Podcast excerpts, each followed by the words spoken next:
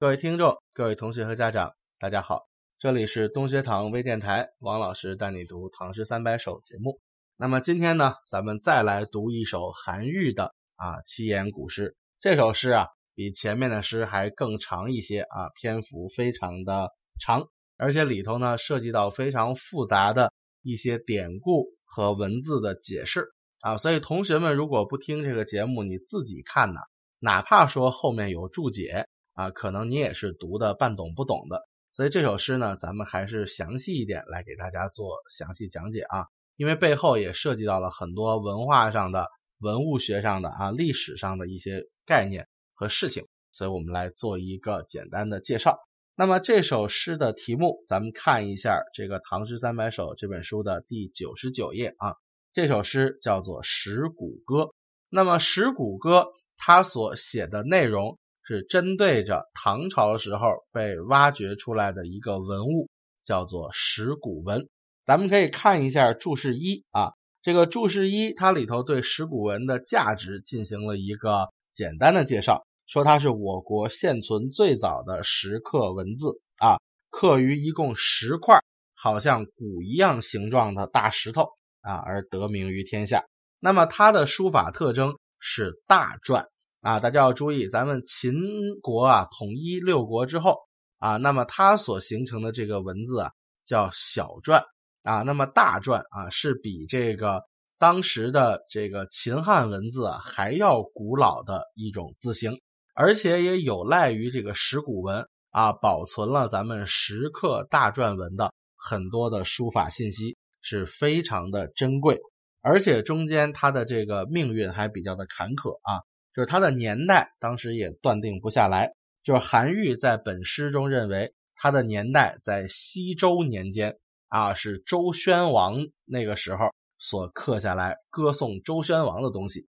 但是根据我们今天的考证呢，实际上它应该是秦代的事儿啊。考证完之后，应该是秦始皇年间的事儿比较靠谱，因为这个十篇石鼓文啊，就刻在十个大鼓上，对吧？它实际上是十首不同的诗，这个诗跟我们《诗经》上是很类似的，是四言诗啊，就是题材呀、内容啊都非常像《诗经》的大雅和小雅啊，歌颂诸侯王、歌颂国君的这一些行为的这么一些诗歌，一共是十首啊。后来研究了一下写的内容，写的是秦国的事儿啊，就春秋战国时候那个秦国的事儿。所以后来看了一下这里头写的那些君主们的事儿，后来考证了一下，大概是秦始皇年间的啊。秦始皇年间也就是公元前两百多年，那最早的周宣王时期那是公元前八百多年的事儿啊。所以这个真的是非常夸张的一个断代。那么这个石鼓文啊，一开始是在唐朝的时候被发现的，哎，在陕西省的这个境内发现了。发现之后，唐朝很多诗人。像杜甫啊、韦应物啊啊，包括后代的苏轼啊，哎，都写诗与他相关。那么韩愈这篇《石鼓歌》也是根据这个石鼓文的发现情况而有感而发的。那么它的这个现存呢，应该是在北京故宫啊，中间搬过好几次地儿。本来一开始存放在唐代的这个长安，后来被韩愈他们挪到了这个凤翔县啊去保存了一段时间。然后后来呢？又回到长安之后啊，被宋朝啊这个重新的收集，因为在唐朝末年的战乱中间散失了。后来宋朝发现，哎，只剩九个了。后来又找了很多年啊，终于找到了这最后的第十个，在宋代给他凑齐了。凑齐没多久，哎，这个靖康之变又来了，然后金兵打破了这个汴京城啊，然后就把这开封城里的这十个石鼓呢。就挪到了今天的北京，然后放在了后来元大都的这个啊文庙中间。后来一放就放到了抗战时期啊，都保存在北京的国子监。后来抗战时期短暂的被转移保护到四川，一直到抗日战争胜利了啊，这个全国解放了，才正式的迁回了北京，放在故宫。由于这中间的一段颠沛流离，这个石鼓上面的字迹啊也有很多的残损。当时唐朝人记录这个石鼓上十面鼓一共有四百六十多个字，但是我们今天能看到的已经不足这个数字了啊，是历朝历代逐渐的在变稀少。然后呢，这个石鼓文的十个鼓上，已经现在有一个鼓上完全看不出文字的痕迹了啊，所以也是这个很难得的这个宝贵的文物。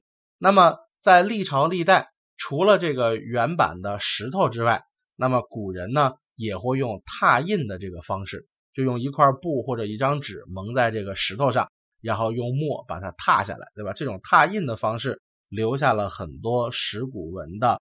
碑拓啊，拓成一个纸啊或者一张布来保存。然后现在呢，我们还可以从碑拓上看到一些当时石鼓文上文字的一些基本的情况。那么韩愈这首《石鼓歌》啊，就是当时这个受委托而写的一首诗歌。那么我们来看前四句，这个诗的前四句啊，实际上就是在叙述写诗的缘起啊。我们先来把它来简单的读一读。叫张生手持石鼓文，劝我试作石鼓歌。少陵无人谪仙死，才帛将奈石鼓何？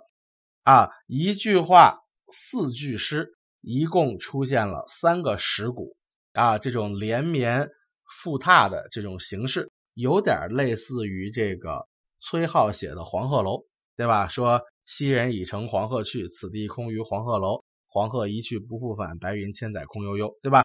通过在连续几句中不断的重复一个词，来造成一种连绵的效果。那么这四句所写的，其实就是写这首诗歌的缘起啊。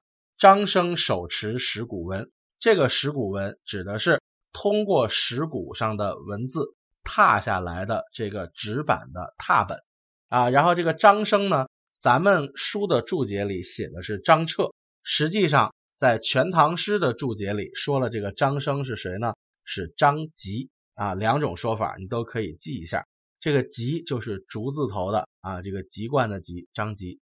张籍也是一位很著名的中唐诗人，和张彻一样啊，都算是韩愈的学生啊，所以甭管是谁呢，就知道是一个韩愈的姓张的好朋友啊，手里拿着一张这个石鼓的诗歌的拓片，然后。来劝韩愈做一首石鼓歌，叫劝我试作石鼓歌。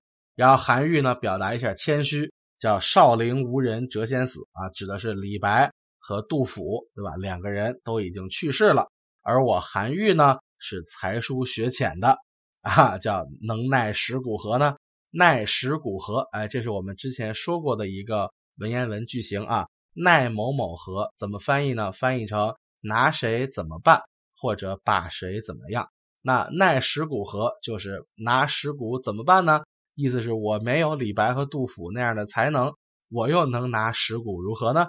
但是虽然如此谦虚，后文啊还是非常详细的写了石鼓歌的一些相关情况。那么这个后文呢，可以给它大概断成几节儿。这个断成几节儿，咱们后面啊也分成几期来给同学们。做详细的解释啊，因为确实有点长啊。我们如果在一期里头讲完了，大家可能听得晕乎乎的，而且里头有很多历史和文化的常识，咱们还是要慢慢的给大家来进行分析啊。所以呢，时间关系，我们下一期再继续来分享这个石鼓歌的相关的理解细节。大家暂时再见，谢谢大家。